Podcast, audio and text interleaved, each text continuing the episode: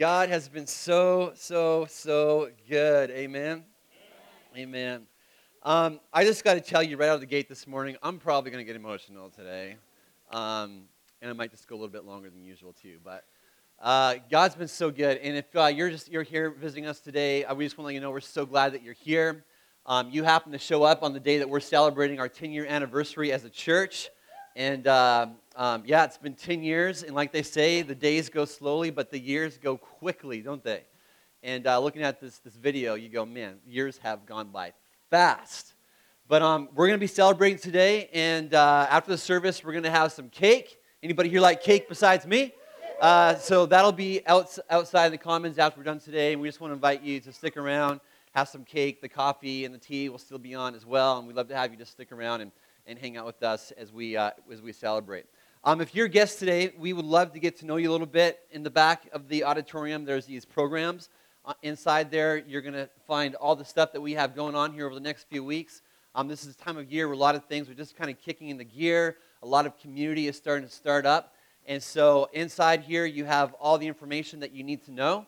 Also, in there is a connection card. If you have any questions about anything that happens here in our church, uh, you want to get involved, you want to be a part of what's going on, or maybe you've got a prayer request, something that you're going through, the way to do that is to just grab this connection card, fill out your information, and we will contact you. If you have a prayer request, we have a team of about 25 people that get those every week, and they just go to town, um, just, just um, pounding the gates of heaven, believing that God's going to answer your prayer request. So grab that and, uh, and have a look at that. Um, one thing to let you know about really quick before we dive into some stuff this morning we are going to be sticking with one service um, through the, the, the rest of the year is the plan at this point. And so, um, I just want to explain to you really quick why that is. Um, the biggest reason that we're going to be doing that is just to kind of sustain some of the m- momentum that we've experienced over the last uh, five, six weeks in our church. Um, but that being said, as you can see from looking around uh, at this point, there are it's it's there's empty seats, but here and there. So to do this well, we need your help. We need you to fill in the seats. We need you to move to the front when you come in, um, because we still want to be a church where people come in that are guests and they, they walk in and they go, okay, there's space here for me. And so our guest services team is doing a big, great job in helping with that. But you can help too. Show up every week, move to the front, take the front row seats that a lot of people want. Um, squeeze in really tight with your neighbor, even if you don't know them. And that way we have um, some seating available. So um, that's going to be um, for the, the rest of the year. All right. Um, 11 years ago, on a hot July afternoon in 2008, I had an unplanned meeting that would literally change my life. Um, at the time of this meeting, back in 2008, there were two stories that were, were kind of coming together. Um, one of the stories involved a group of faith filled people from Ferndale who had been praying uh, that God would uh, open the doors for a CTK church to launch here in, in this, this city. And uh, after years of praying, uh, plans were being, being made, uh, interest meetings were being held, uh, plans were being drawn up, surveys were being compiled. Um, I actually have some of these surveys that were filled out uh, roughly 11 years ago, somewhere here, that different people filled out. Uh, interest meetings. Um, here I have a questionnaire that was cert- filled out by Bobby Plata. I don't know if Bobby's here this morning. Another one by Joyce Perkins. Another one by uh, Kim Farmer. Uh, ladies that just have been a huge part of this church since day one. Uh, here, I've got some interest meeting notes from a meeting that was held way back in February 5th, 2008. And uh, um, one of the things that was said here, actually, by Pastor Grant from CTK Bellingham, just captures the heart of this group of people that was praying for a church. He said, Every time we have stepped out in faith, God has filled, He's filled a need.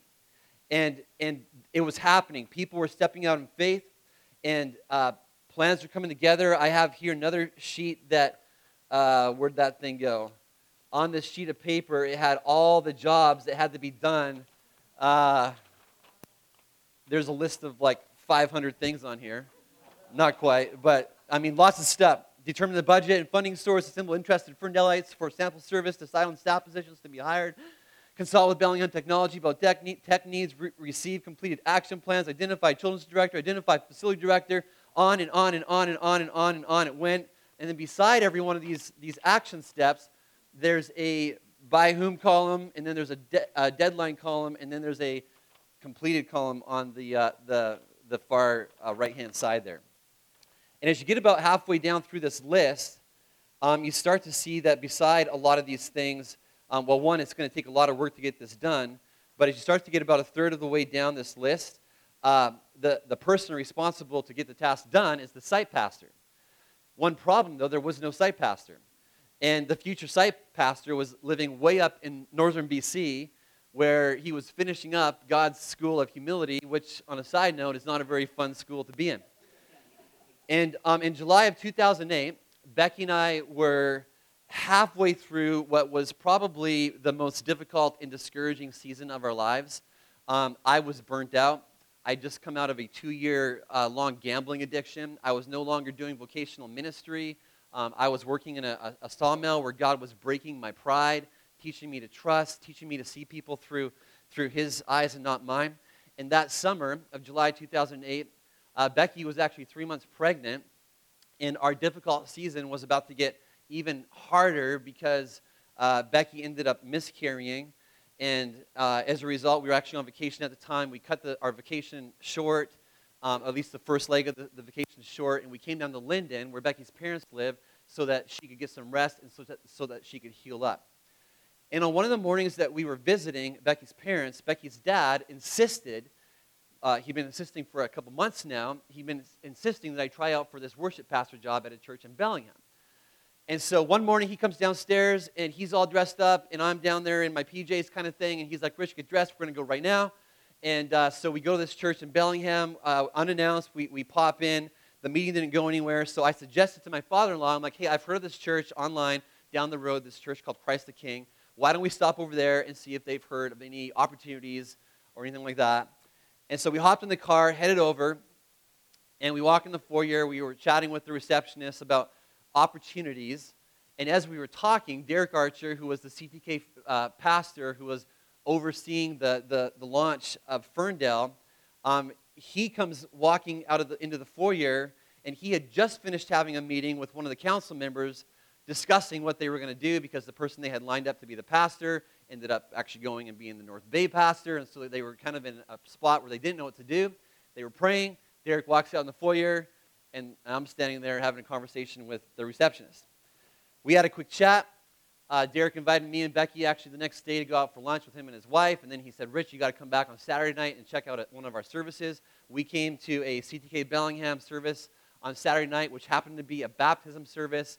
And I'll never forget that night because me and Becky sat there, tears streaming down our face, going, okay, we are, we've got to be a part of this church. Whether we're volunteers in this church or a paid position, doesn't matter. We are going to be a part of what God is doing through CTK. And uh, we went back to our lives from that point, our, our, our northern BC lives. Meanwhile, plans for Ferndale were just, they were moving forward. And a lot of you that are here today, you remember what that was like. Just a lot of activity, a lot of action. And one year later, after that unplanned visit, I was offered this position at CTK. Um, on September 20th, CTK Ferndale had its soft launch. On September 25th, my family moved to Washington. And then on September 27th, nearly 10 years ago to the day, um, CTK Ferndale officially launched. And what I want to do this morning is I was just kind of thinking through this and praying through this. Like, God, what do you want? What do you want me to say? What, what, what does this church really need? What do they need to hear today? Um, one this is what I was kind of feeling. I feel like what one of the things that we're going to do is we're going to look at some highlights this morning, and some of you might have your name mentioned. I'm going to, going to call you out, but you don't have to say anything. Don't worry. But uh, uh, I want to share some highlights of some of the stuff that God has done over the years. And then I want to end with a challenge for us, us all. But before we go there, I want to read a familiar story in Scripture, which for me over the last 10 years has honestly become one of my favorite stories in the whole Bible. And it's a favorite of mine because of a few reasons. Number one, it talks a lot about food. Love that about the story. Two, it shows the heart of Jesus in, a, in an incredibly clear, practical way. And three, it shows us that no matter how little we have, how broken we are, how jacked up our lives are, God will work through us if we simply make ourselves available and say Yes. I love that about this story. And the story is found in the book of Matthew, chapter 15, where it says this It says, Jesus left there and he went along the Sea of Galilee. Then he went up on a mountainside and sat down, and great crowds came to him, bringing the lame, the blind, the crippled, the mute, and many others. And they laid them at his feet, and he healed them. Now, just pause for a second. This would have been an incredible scene to behold. Jesus, who by now has become one of the most sought after healers, teachers in the land, he is attracting, the Bible says, great crowds of people.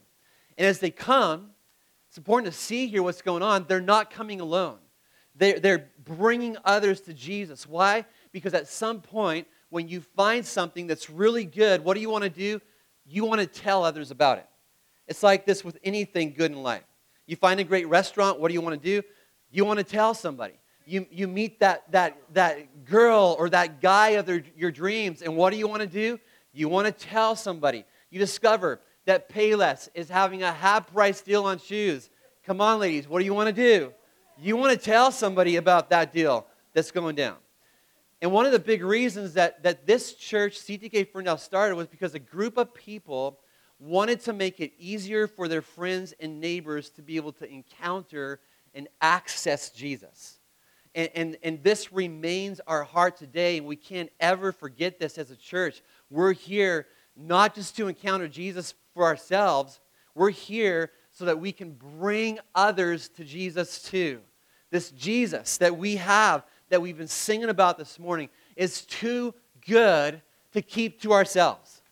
He's way too good to keep to ourselves. We have to invite, invite, and bring others to Him. Just really quickly, show of hands this morning, how many of you initially came to Jesus because somebody invited you? Maybe a dad or mom or a youth leader. That's a lot of you in this room this morning. Most people will not come to Jesus unless someone invites them. And my question is why not be that person who invites?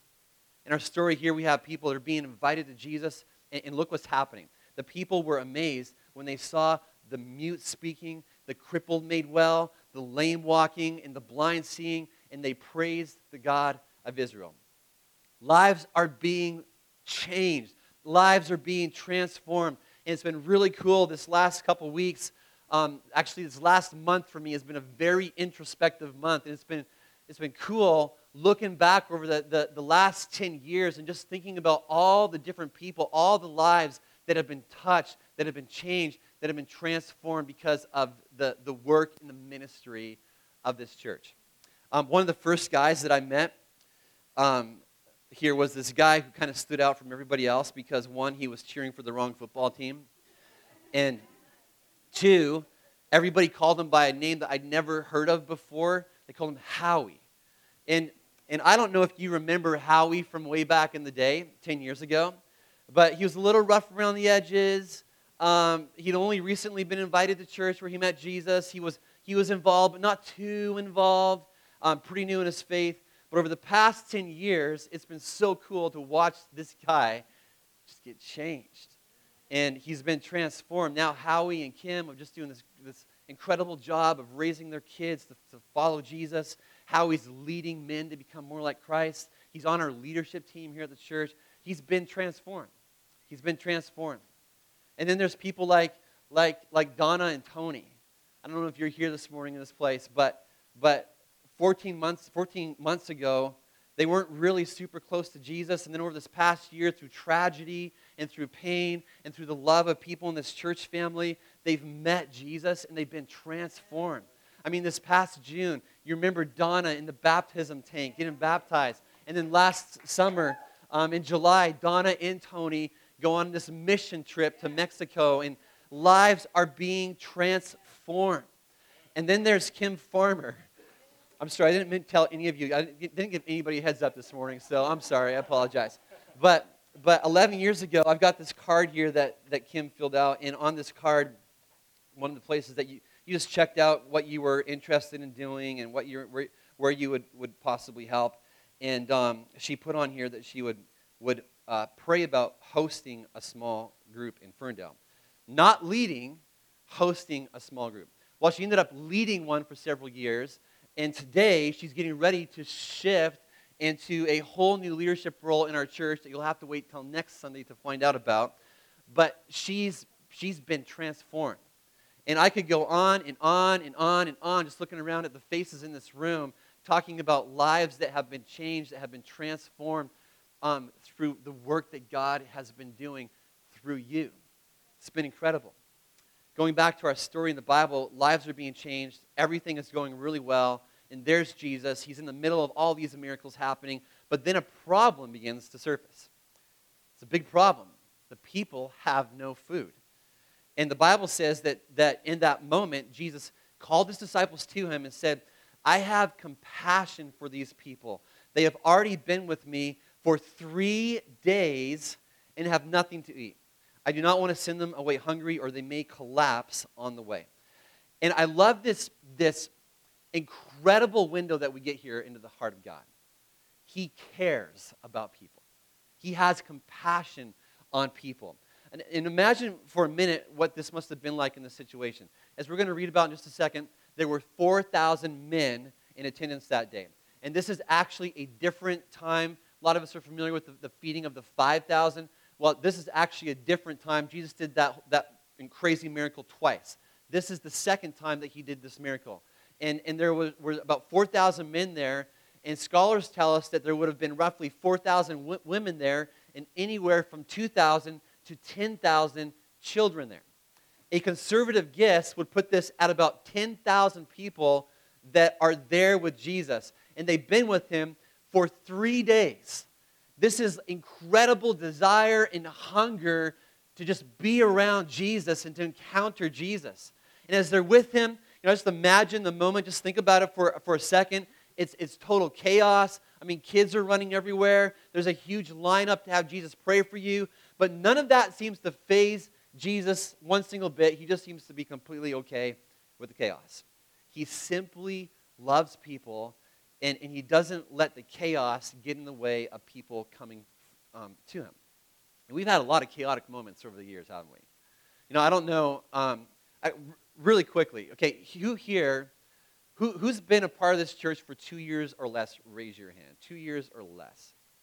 How about, uh, put, thanks, put your hands down. How about five years or less?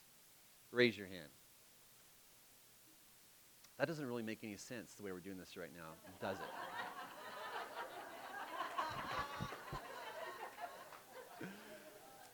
Let's do this instead. Who's been here since the very beginning 10 years ago? Raise your hand nice and high. Awesome. That's a lot of you. Yeah.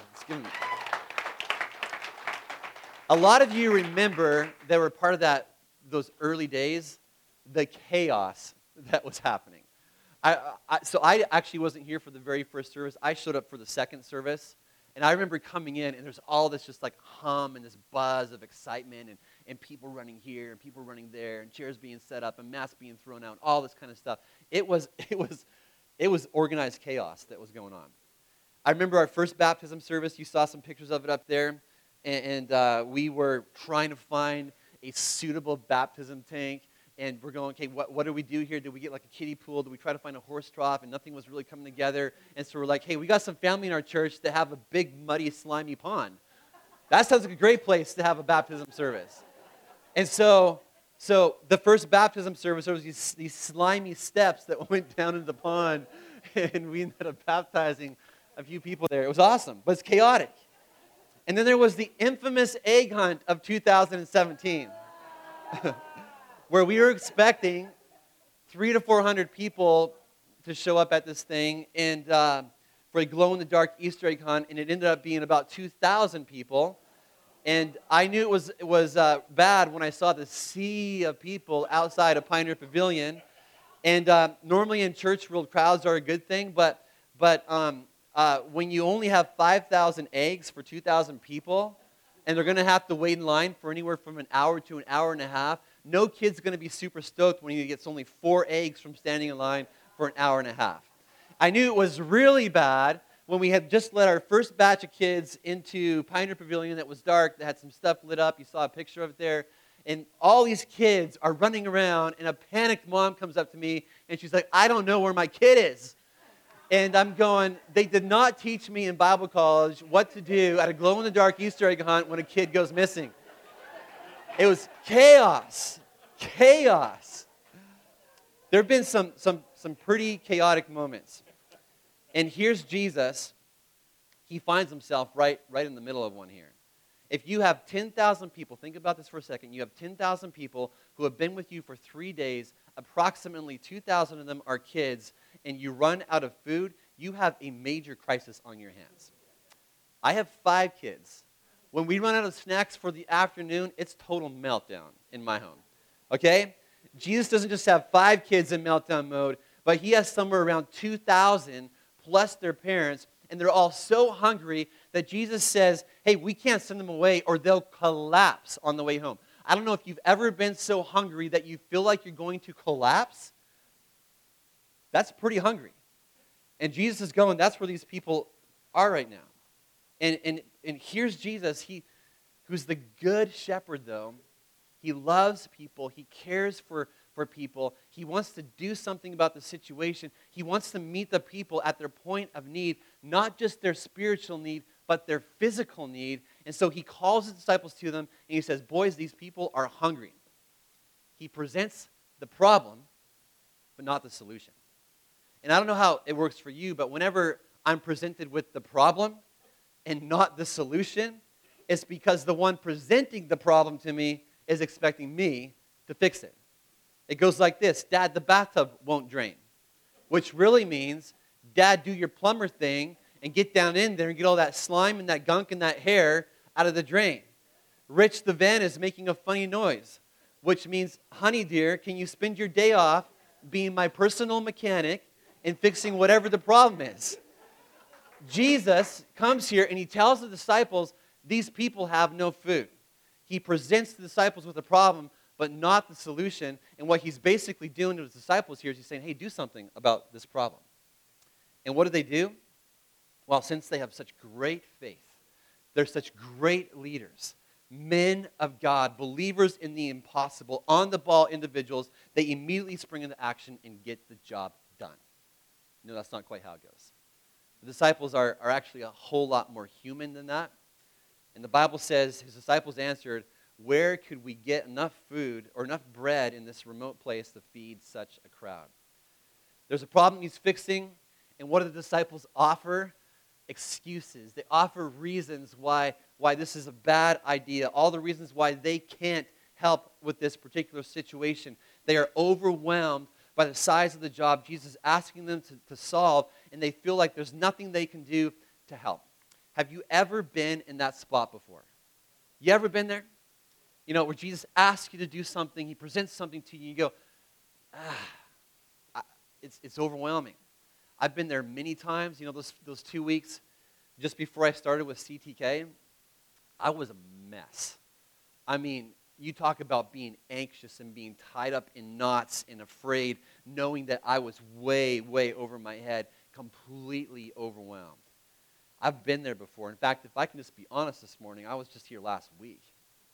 I mean, you know, the vision that God's given us is to be a movement that is about taking the hope of Jesus to, to, to, to not just our city, but to our nation and to wherever God leads us. The vision is that we would be a church that's fully equipped to serve one another, to make disciples who make disciples. And as I thought about where we're at and how far we still have to go, once again, I, I just felt this crushing weight of being overwhelmed, not just with the size of the job, but even overwhelmed with discouragement. It's amazing how when you have something to celebrate, how the enemy can come along and take that and make it discouraging. And I found myself in this place of just kind of feeling discouraged. And, and um, you know this. Church has, I mean, it, it runs the full gamut, doesn't it? I mean, it goes from like these very rewarding times where you're seeing God move and you're seeing lives transformed before your eyes to like the total opposite where, where it's just hard. I mean, church is hard. Can I just say that this morning? Church is hard. There is nothing, I mean, I, I wouldn't change a single thing. And, and, and I will spend the rest of my days here on this earth a part of a church family. But I'm just going to say it church, church is hard, and it's hard because church is life, and life is hard.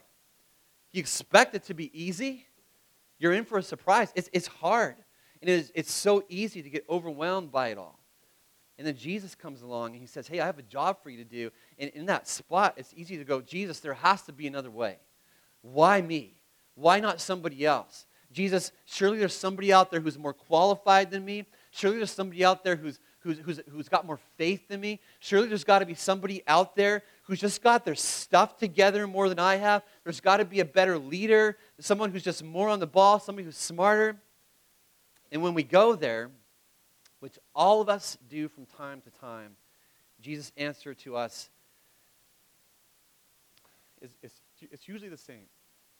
And it's similar to what, what he said to the disciples who were overwhelmed. I'm such a bad talker and crier. I'm sorry.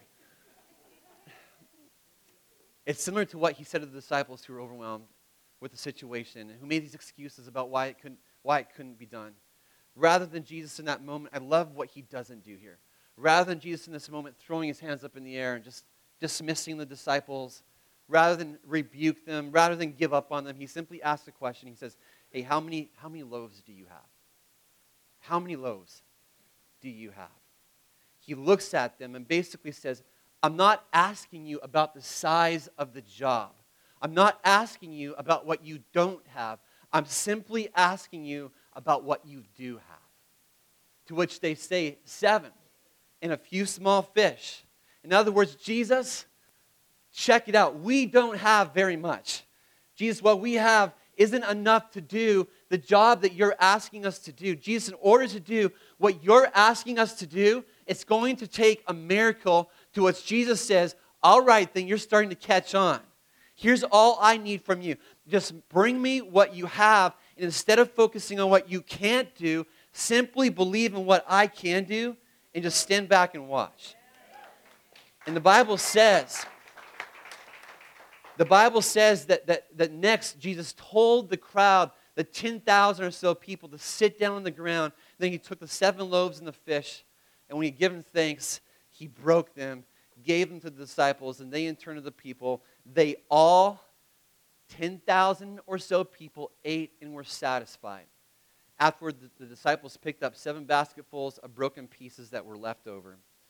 As we celebrate 10 years today, we look back and we see that there have been so many. I told you I was going to get emotional. We've seen God do some crazy things, some, some amazing, amazing miracles. So many lives have just been transformed, lives have just been, I mean, changed for all of eternity. But I just want to be really clear today. It's, it's not because there's anything special about us. It, it's not because we're the best and, and the brightest. It, it, um, it's not because we've got this amazing strategy and game plan all figured out and we're just executing it so well. No, one of the things that I will always love about the people of CTK is that there's this common understanding that we're just a bunch of ordinary people, jars of clay, scripture would say, we're broken in so many ways. We mess up, we fail, but we believe that with God's power, anything is possible.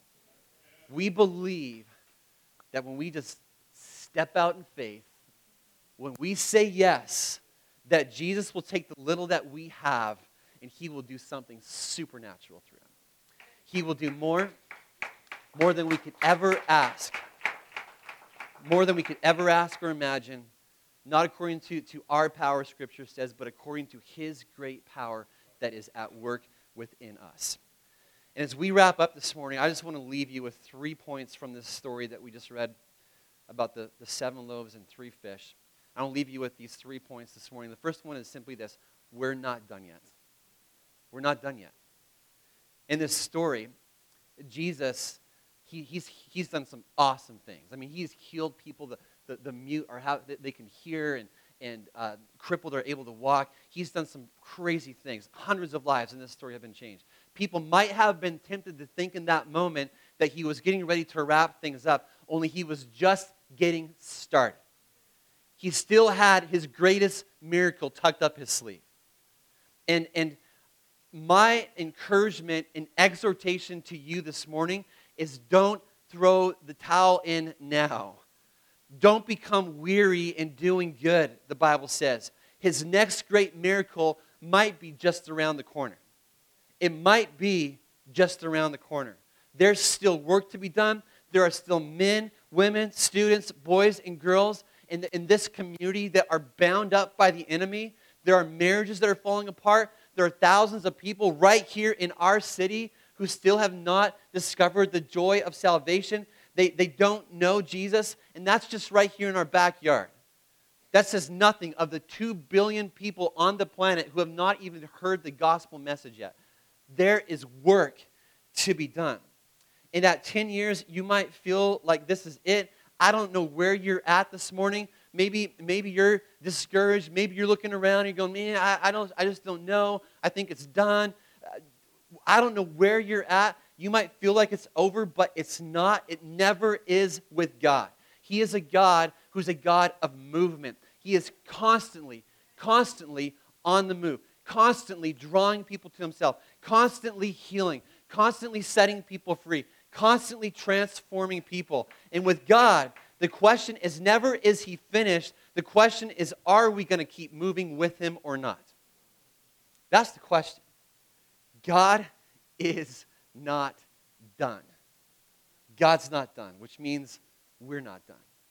Just getting started. Second thing that we see from the story is that, that God has given you things to give away. The disciples, they didn't have much seven loaves of bread and three fish. But that little bit that they had was enough. It was enough. And there's something about you that you can give away for someone else's good. It doesn't have to be much, it just has to be made available. That's it. It just has to be made available. It just has to be surrendered to God. Because here's the thing when you put it in God's hands, when you release it to Him, when you invest that thing in the kingdom of God, He has this miraculous way of taking the little that you have and multiplying it, of using it to bless others over and over and over again. He takes the little you have and He does something supernatural through it.